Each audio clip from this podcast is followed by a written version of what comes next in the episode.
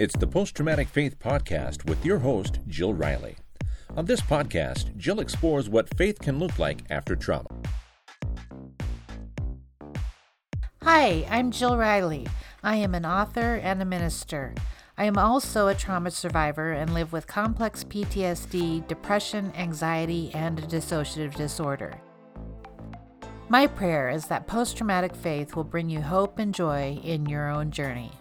Welcome to Post-Traumatic Faith. This is Jill Riley, and today I am honored to be with Jay Schiffman. Jay, welcome. Well, thanks so much uh, for having me, Jill. It's great to be here. Yeah, it's awesome to have you.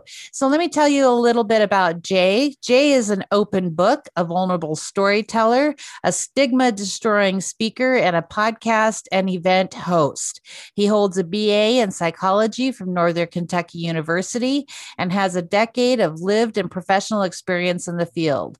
Jay has put numerous hours of independent learning, acquiring certifications in mental health, substance abuse and addiction, and drug policy. He lives in Philadelphia with his wife, Lauren, and their dog, Nell. So Jay, the dog, Nell, what's Nell yes. like? Uh, she is actually laying here right in front of me as I record this. Uh, she is, uh, she's, she's a lot of fun. She's very loving. Uh, she is a, a setter mix, about three years old. And, uh, she, she loves Philadelphia. She, she is probably the happiest of all three of us to be here in, in this city. She loved to get out and walk a lot. She does. And, and and before we moved here, which was about two months ago from when we'd record this, my wife and I were uh, living in Charleston, South Carolina with Nell in a, a small two-bedroom uh, apartment. And and Nell did not like it because we were everywhere. We, every time she turned around, yeah. we were right there with her. And and here she gets the, there's a lot of room that she can go hide and, and lay down and sleep all day, which is her favorite thing. So uh, this is this is much better for her. Nice. Well, I have a mini Schnauzer Sheltie who's completely useless named Ramsey and is a runner anytime we open the doors. So we have to be careful. So he's twelve years old and still a runner.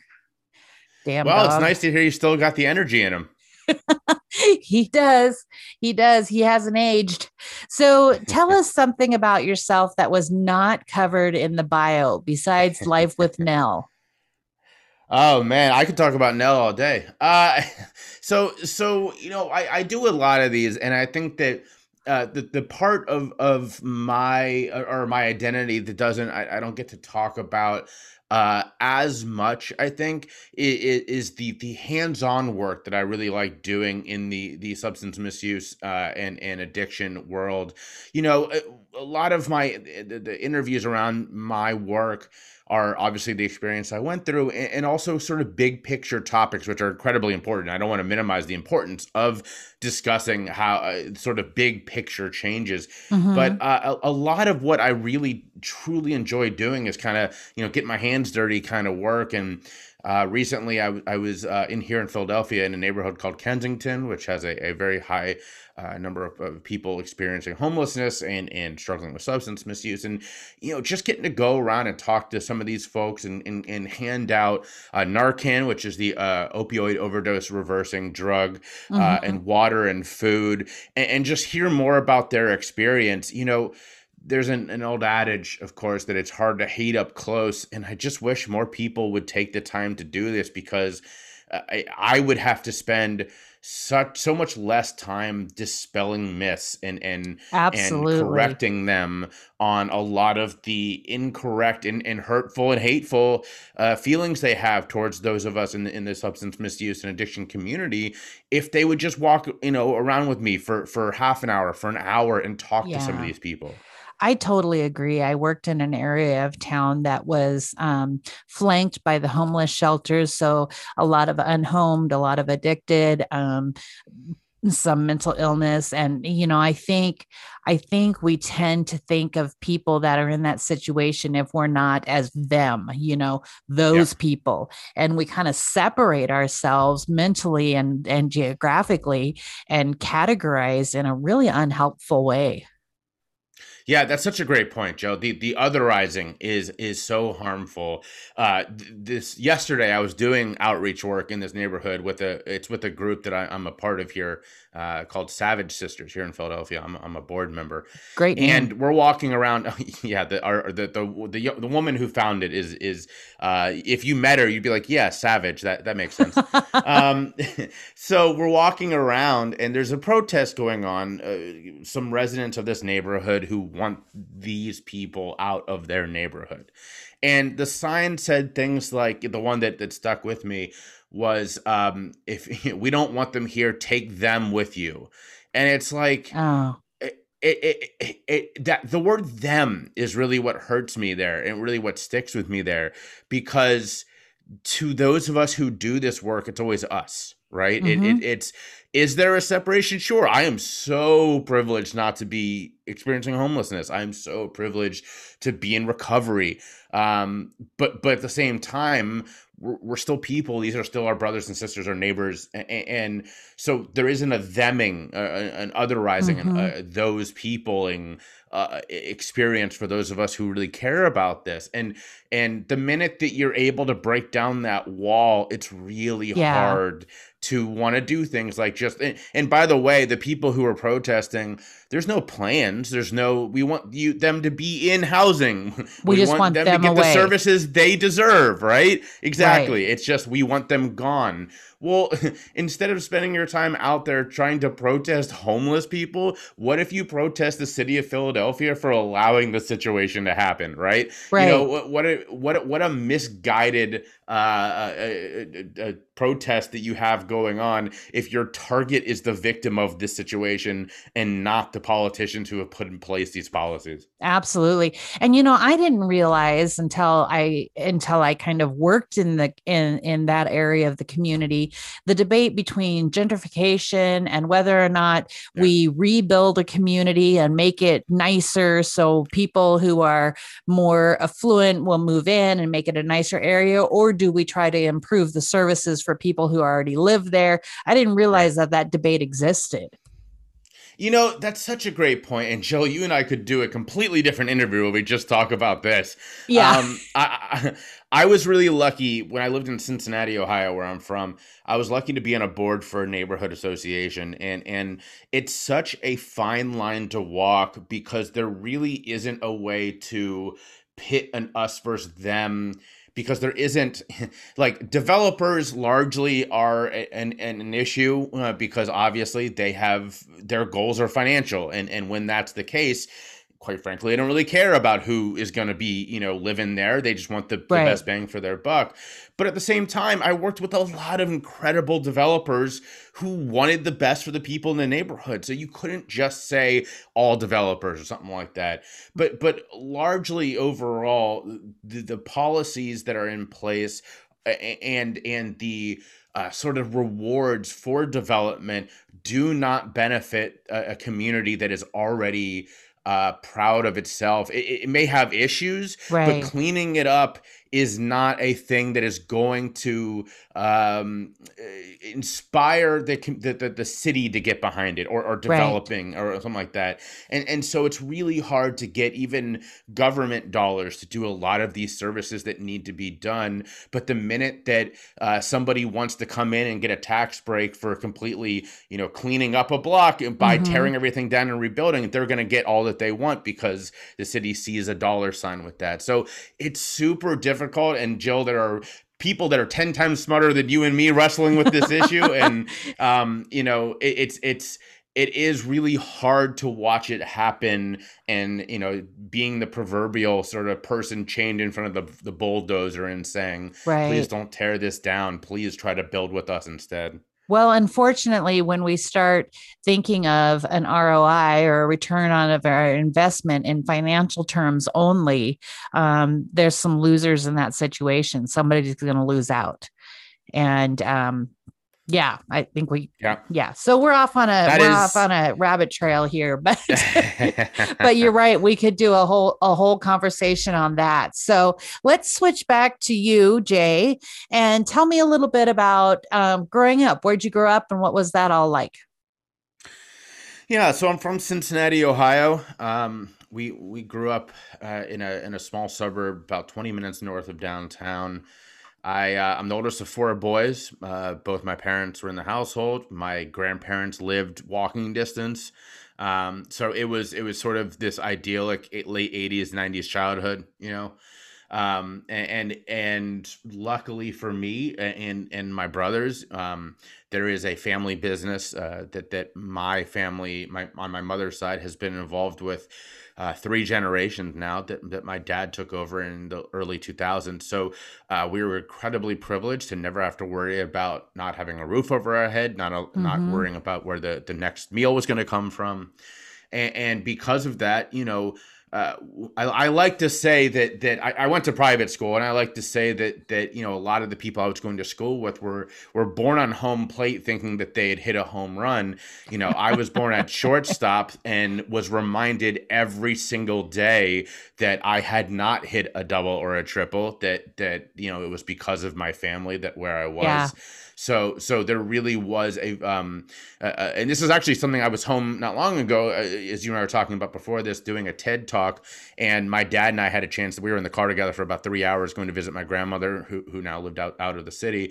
And we were talking about this, about how, you know, on interviews, I, I always make sure to give my parents that, that props of not being like so many of the other well-off kids that I grew up with who, who thought that, you know, they were on top of the world and that they They had done something to earn that. And right. Instead, you know, making sure that my brothers and I knew uh, we are incredibly, we we were told we were privileged before that word was in vogue, you know? Yeah. And, and I'm very thankful for that. What What is family business? It's called Michaelman. They are a, um, a, a chemical manufacturing company that is focused on sustainability, both for uh, the the planet and for uh, the people of our of, of our family, obviously. So we were we've always been, um, you know, they make uh, water-based chemicals instead of uh, the traditional, more harmful-based chemicals. Uh, the best example I can give is that if you remember, and you and I are a little bit older now, Jill, but but if any of the listeners don't uh, tell anybody that. Well, if they remember back in the in the nineties when um Dixie cups, you know, you would you would have them in your bathroom for for yep. drinking water or whatever. If you went to your dentist, uh, the waxy feeling of a Dixie cup, that was our our family's business. So okay, um, that again, that is that is dating myself here by about twenty years uh, or more than that, but um, that that's the best example I can give. Okay, so they're a manufacturer, not like a blend and repack. They're just they they make the stuff. They do, and then it goes on to somebody else who who uses it in their pro in their products, and you know whatever the case is. I worked in the nineties. I worked for a company that was an international blend and repack um, comp- chemical company. So, um, so that's I learned that industry just small just world a little bit small world. Yeah. So you had a major happening in two thousand ten. Can you tell me about that? so so it was sort of. To, to put this all in context, it, it, the year summer of two thousand nine through the summer of two thousand ten was one of of, of a lot of sort of upheaval in, in my life. Uh, I was twenty-three going on twenty-four. Um, I it, w- was diagnosed with A D H D as a preteen in the late nineties. And, and, and for uh, the context here, this was at a time when that diagnosis had gone from uh, roughly three hundred thousand kids when I was born in the mid eighties uh, to about two million kids right, in the late nineties. Right, so it exploded. it exploded. And of course, with that came a lot of new and experimental drugs. And, um, you know, we now know, of course, that, that putting uh, kids as young as, in my case, eleven on basically, let's be honest here, it, it's the pharmaceutical equivalent of meth. Um, it, mm-hmm. it, it's going to have side effects. And, and, uh, you know, especially when the kid is going through puberty, as I was, I was, and unfortunately for me, my therapist saw that. And, um, even though he knew that I was also, you know, a guy who struggled with depression, anxiety, and O C D, he gave all of this a new name, all, all that he was seeing. And he called it bipolar disorder. Uh, it was not, uh, it was a bunch of other things. Oh. And, Uh, so over the next decade, um, you know, being put on medication for this, my my sort of sense of self and my my condition deteriorated uh, to the point where by my early twenties, uh, about twenty, twenty-one, I am on over five different medications every day. I am fully addicted to all of them. And I and I mean that in the mm. medical sense of that word. Right. Just completely uh, dependent. C- completely physically, mentally dependent on these these medications. Uh, so, uh, you know, to, to kind of help people understand what that means for me at this time is if I wake up and don't immediately take a handful of pills, I will begin to go through withdrawal. Um, and withdrawal is just awful. Uh, and so there were many mornings where I wasn't fast enough, and I would uh, then spend the next hour curled around my my toilet bowl. So uh, that was my life for about two years, and wow. uh, about two to three years. And in the summer of two thousand nine, I uh, sort of hit a uh, hit a tipping point. Um, I, I had just been uh, following a band around the country for about six weeks, and, and sort of going from music festival to music festival. And of course, there I was not. like a weirdo. I wasn't the outsider. I was the norm at these things. Right. And so it, it was very, it was, it was very peaceful to me. It was very like homecoming to me. But then I go home and I have this realization that like, if the only place I'm happy is sort of at these like festivals around like-minded people. Um, and you add with that, the fact that, remember at this time, I don't think I'm struggling with addiction. I think that I have bipolar disorder. And, uh, I'm not only not getting better after five years of or plus six years of taking all this medication, I'm getting worse. So uh, I lost hope. And in August of two thousand nine, I attempted suicide twice in a two day span. The second day uh, I overdosed. I, I succeeded in, in um, you know, hitting a point with these the, the medication that, you know, if it not been for medical intervention, I would have died. Excuse me. So, oh, the, sort of put all of the next year in a very short span. I, I go through overdose, and the last thing I remember that night is being uh, handcuffed and let out of my house by a police officer, because that's how we treat people going through a crisis in the how, country. How, wait, how did that happen? Uh, people that loved me very much called nine one one. Um, the next, and, and like I said, I, I opened the door. I'm living in. I'm, I own my my own house, but my entire my house has become sort of a drug den by this point. And everybody I'm living with obviously freaks out, and he's like, "I'm here for Jay." He arrests me. He didn't arrest me because I can go to the, the station, but he turns me around, puts me in handcuffs, and leads me out of my house. Wow. And uh, so the last thing I remember is he slams me hard into the side of his car, and I bang my head on on the car. And then he grabs me again by the head and just shoves me into the back seat. Um, that's the last thing I remember was was this f- physical altercation with this cop.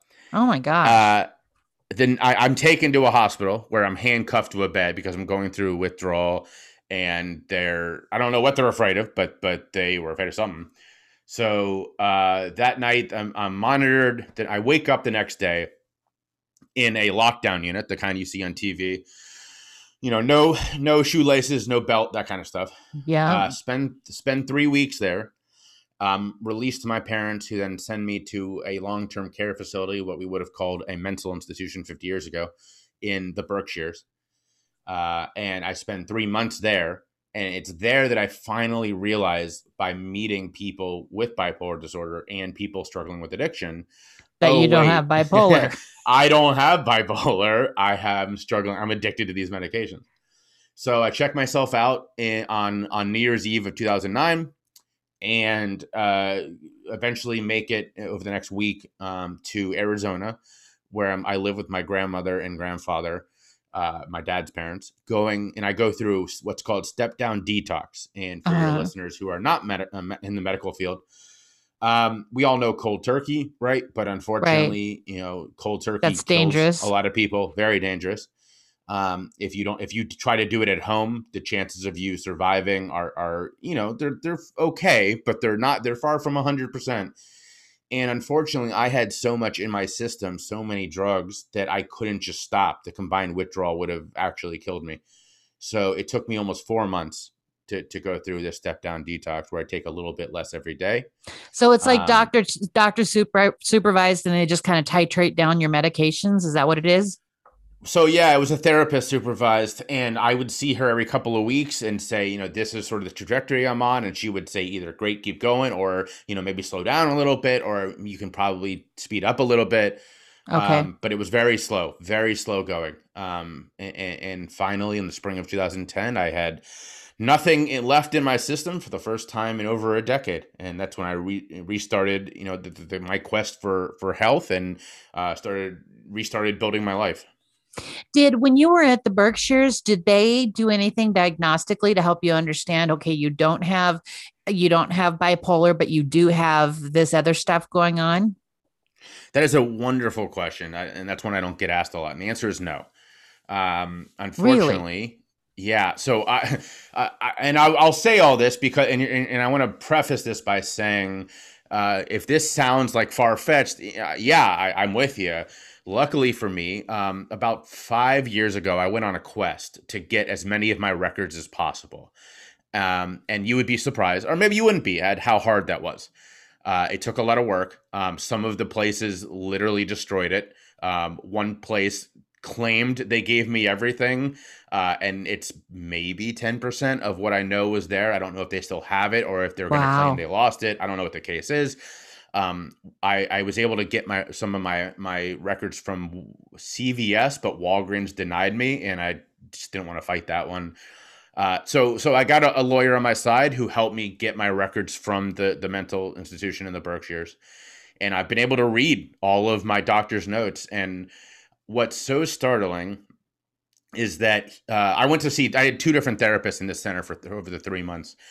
Um, there was a complete agreement that there were uh, more questions than answers. They weren't sure I had bipolar. None of them were willing to go against my therapist from home and say definitively he does not have this.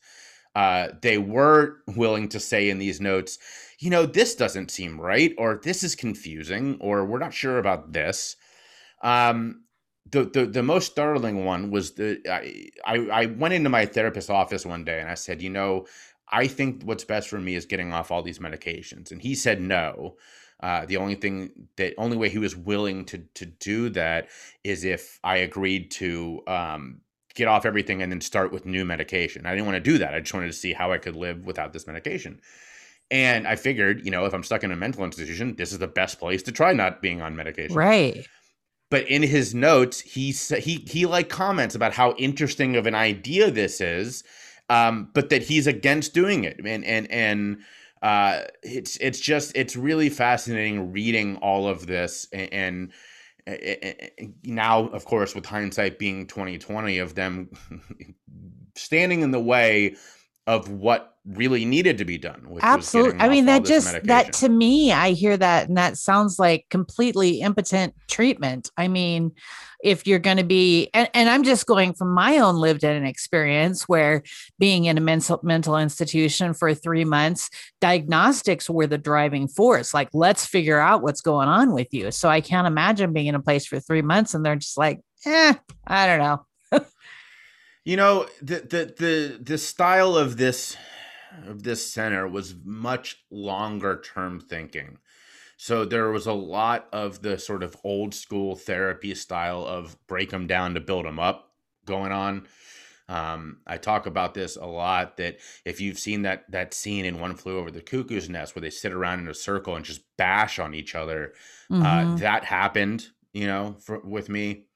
Uh, now, luckily for me, I was only the center of that once, uh, but there were other, uh, the, the, the, I think the best story I can tell is there's only four things you're not allowed to do in this center, and it's sex, drugs, drinking, and fighting. And I almost got kicked out after uh, about six weeks because uh, I lost it on a guy who was just being so horrible to somebody in one of those settings that we were in each other's face ready to fight, and if they hadn't pulled me away from him, I was going to take a swing uh, because I just couldn't get on board with this being a healthy thing that we all sit around and just tear each other apart. Um, and like I said, it wasn't even me that they were tearing apart. I just couldn't take this.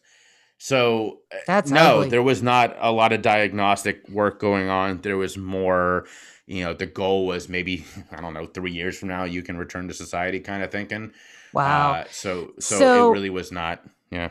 So by checking yourself out, going through this step down treatment, you end up, do you, did you feel better or more like yourself, or did you feel like you needed more treatment after you were, you were off of everything? What did you do? So that's another great question. We have this incorrect sort of thinking around people entering recovery that like they get off the drugs and then hooray, they're they're good now. Uh, it took me five years to feel whole. Yeah. I knew when I got off of it, I felt so much better immediately that I knew I was on the right path. But it took me five whole years to really feel like my maturity, my my physical self, my mental self, all of that had sort of caught up with each other.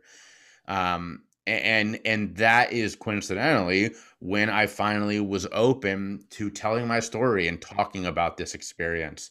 Uh, it took me, you know, until until that that point to really feel comfortable enough to be able to say, you know, this is behind me, that I, I am, while I may always be in recovery and not recovered, uh, I am healed in a, in that mm-hmm. sense. Mm-hmm. What do you think the, um, the difference is, or is there a difference in addiction to prescription drugs versus street drugs? Is there, is there a difference between the two? Well, yeah, I mean, of course, there's differences in every every uh, outlet of that addiction. Uh, you know, whether it's it's the differences in, in literal drugs or or or in uh, something, you know, a, an action like sex addiction or porn mm-hmm. addiction or right. uh, working out addiction. You know, of course, there's there's always a difference, but it's really more about how we treat the people. It, it, that is the biggest difference of all. You know, I I I. have people that I care about who have caffeine addictions, and you know, nobody really cares. it's, right. it's in fact, there are some industries where it's like, this is a prerequisite, you know, having this caffeine addiction. Um, I have, I know people who have such a working out addiction, they can't hold jobs. And of course we're like, oh, that's a little quirky, but we don't, we don't force them. We don't do like, uh, you know, we don't force them into treatment. We don't, we don't, uh, tell them how it's impacting our lives. But when it comes to drugs, right. we're so quick to judge. Yeah. And even within categories, like if you just talk about process addictions, you know, somebody who has a sex addiction is considered a way worse person than someone who has a shopping addiction. Like one is yeah. more, more socially acceptable than, than the other. Def, um, couldn't agree more. Yeah. So in the midst of all of this, you became a mental health advocate. Why did that happen? Yeah. So in two thousand fifteen, I uh, told my story on stage for the first time, and it was a very cathartic experience for me. Uh, I, I the, the the way that I was embraced was incredibly meaningful, but more than anything, the the feeling of a weight being lifted off my off myself was incredible, mm. and I felt very charged to start doing this work. Uh, sort of the realization that I, my, as, as a white man in this country and a wealthy white man, I have the privilege of, I'm not going to lose a lot by, by speaking out about things that have stigma attached to them. And, and, you know, I can get by if, if, you know, people push back and I lose my job or something, which of course never happened because that's ridiculous. But, but that was my thinking at the time. And so I started doing this work on the side for, for a couple of years, um, doing a lot of speaking, some one-on-one work uh, with people that were struggling or recently into recovery. And in two thousand nineteen, I decided to leave my career behind and do this work full-time. And uh, so now I've been doing that for two and a half years, um, a lot of speaking, storytelling. I, I have a podcast about this work.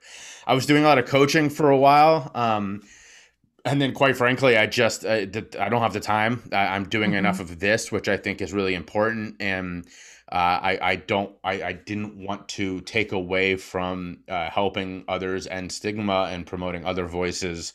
Uh, and so I still do a little bit of one-on-one work. If it's someone who really, you know, a friend, a friend of a friend or a friend of a family reaches out, that's the kind of coaching work I'm doing now. But Um, a lot of my, my work is about helping to end stigma and promote honest and fact-based education around the issues of mental health, substance misuse, and recovery, what and do drug you use think, and policy. If you could take um, the top three stigmas around mental illness, what would you say they are? Yeah. Wow. Um, so I, I want to go back to something you said earlier, which I think is really important. And that is that the othering.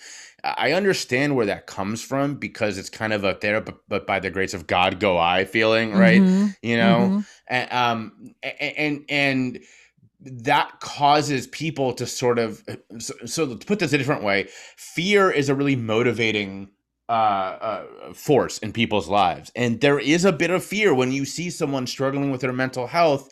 You know, issues like that cross all of these superficial boundaries we've created yeah. for ourselves. And, and so when when it's something that we can point to another group and go, oh, that only happens to them, there's a little bit less fear there, right? You feel safer. But when right. you see me- struggles of mental health that could get anybody, there's this desire for in ourselves to say, oh, but that'll never happen to me. Mm-hmm. And because of that, you get such a strong pushback on people who are struggling, and you get such a strong otherization. I, again, I want to keep coming back to what you said that's so important. This, the fact is, if you can embrace that fear and say, God, this really scares me.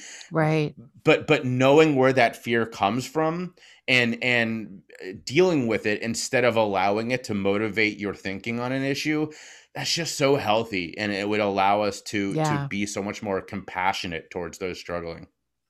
Yeah, I think the, the empathy thing is, is huge when you sit, you know, when you, you know, the old, you know, walk a mile in somebody else's shoes. But right. if you, if you truly, truly do that as, as an empath, it makes a huge difference. So, um, so you mentioned your podcast, you named your podcast, Choose Your Own Struggle. Why did you name it that?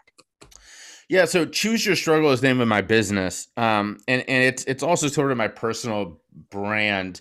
Uh, essentially what it means is, Uh, it goes back to to a realization I had that when I was at my worst, again, back in two thousand eight, two thousand nine, two thousand ten, I didn't really get to choose what I struggled for every day, because just getting up and, and avoiding withdrawals and trying to be a functional member of, of society, that was my struggle every single day.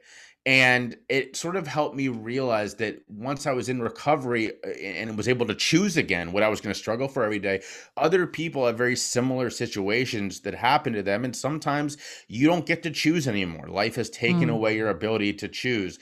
And so Choose Your Struggle is just like, it's more of a, it's a reminder that there are things we can choose. There are decisions that we can make for ourselves every day, no matter what position you're in, that can help you uh, take back your life and set your own goals um, and, and also help others in the process. That's great perspective. So what is, what is the rock bottom stories that you tell? yeah. So Rock Bottom Storytellers is a virtual storytelling event that I started Uh, in January, and uh, it's a it's a once a quarter virtual event. Although the goal, obviously, after once COVID is completely over, is to have it in, in person too. But it's four people coming together on online one at a time, telling their their rock bottom story. And the goal of this is to help, number one, normalize struggling, period, but also mm-hmm. to normalize talking about struggle. And Good. So unlike the sort of V-shaped stories that, that, you know, people like me who get paid good money to speak tell all the time, we tell U-shapes where we sit at the bottom for a little bit and help people kind of go there with us. And, and the first two events have been, I mean, incredibly successful. Uh, so many great stories. You know, uh, over a thousand people combined between the two events have tuned in, and it's just been it's it's it's been so healthy and so uh, it's such an amazing experience for me to be able to promote other voices and other stories. Well, and I'm sure that that your participants have that same feeling you did when you started telling your story, that there's a weight lifted. It's like, yep. not only am I not the only one, but I get to tell my story, and I'm at a place where I where I can. And that's a gift in and of itself.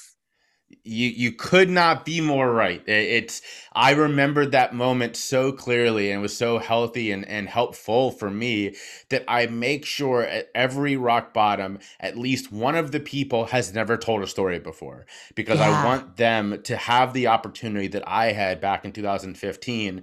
And and yes, two-way person. I mean, all eight of the people who have spoken so far have, have told me that it was such an incredible experience for them.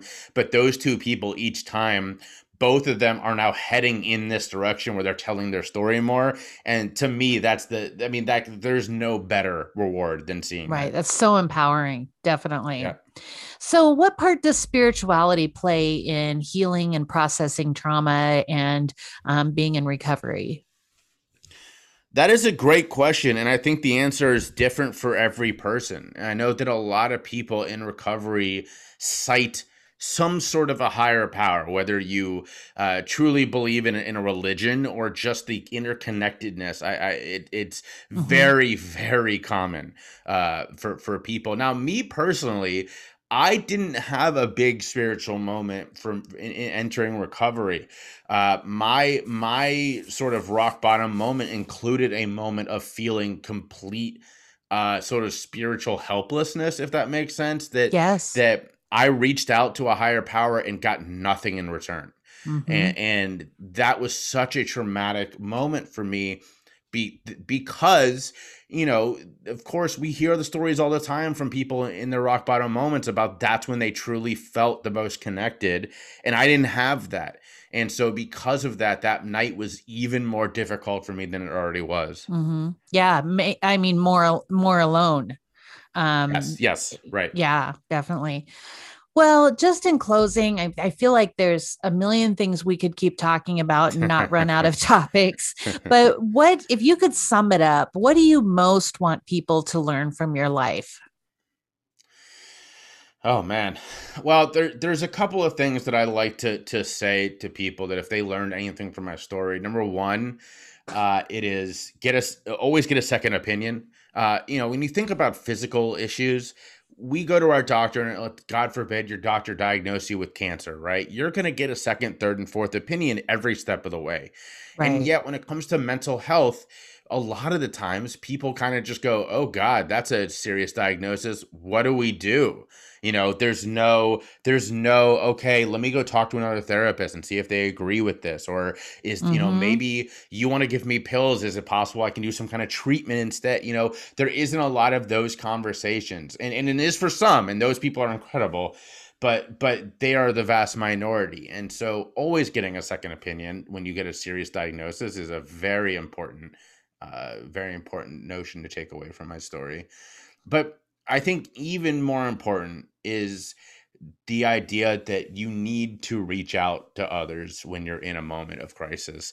I didn't, yes. and I am very lucky that that I lived through my uh, two suicide attempts and my overdose. Uh, very lucky. Um, you know, I don't I don't know what the odds makers would put on that, but but right. living through two suicides in two days and an overdose, pretty small. You've got to be pretty small odds. Yeah, I would say I wouldn't bet on that. There's there's not an amount of money in the world that you should put on that bet. Um, but I, I wish I had reached out to the people in my life who loved me in that moment instead, and I didn't. So I say this whenever I speak. If you are struggling, if you know someone who is, reach out. There are people in your life who love you and will be there for you. And if you truly think that there's not, reach out to me. I, I will I will be there for you, because there's a saying, those of us who do this work, that we'd rather spend two hours listening to you today than two hours at your funeral tomorrow. Yep, so absolutely. I was out. just going to say that. I was just going to say It's that. a good line, right? Yeah. So Jay, how do people uh, listen to your podcast and the Choose Your Struggle podcast, Rock Bottom Stories, all your work? How do they get, get a hold of you? Yeah, so I'm Jay Schiffman, J A Y S H I F M A N, or Choose Your Struggle on all social media. Um, the, the the the virtual storytelling events go live on Facebook, uh, LinkedIn, and YouTube. The the podcast, Choose Your Struggle, is anywhere you get your podcast. I'm celebrating my one hundredth episode. Congratulations. On, uh, January. Uh, thank you. Uh, on June twenty-first. Um, and, uh, it's going strong. So please check it out. I'd really appreciate it, and reach out. I, I sincerely mean that. Uh, the easiest way to reach out is to go to my website, which is jay schiffman dot com, and go to the contact me page. I, or a member of my team, will see that and, and we'll, we'll get in touch. Um, but I, I mean that from honestly, I, that's not just a guy on here t- saying a thing. You know, I've had people reach out to me over TikTok, and, and I, I wouldn't recommend it. I always forget that I have a TikTok, so I don't check it as often as I should. I should, but but you know, if that's how the way you feel comfortable, reach out to me over TikTok, and I'll eventually yeah. see it. So uh, please reach out. Great. And we will link all this in the show notes. Um, Jay, it's it's been a pleasure and an honor. Thank you so much for the conversation. Thank you, Jill. It's been it's been great. Thanks for listening. Subscribe to the Post Traumatic Faith podcast on iTunes, Spotify, or Google Podcasts today. You can follow Jill on social media, on Facebook and Instagram, jill riley dot author, and on Twitter, Jill Riley Author. Email jill at jill riley dot org.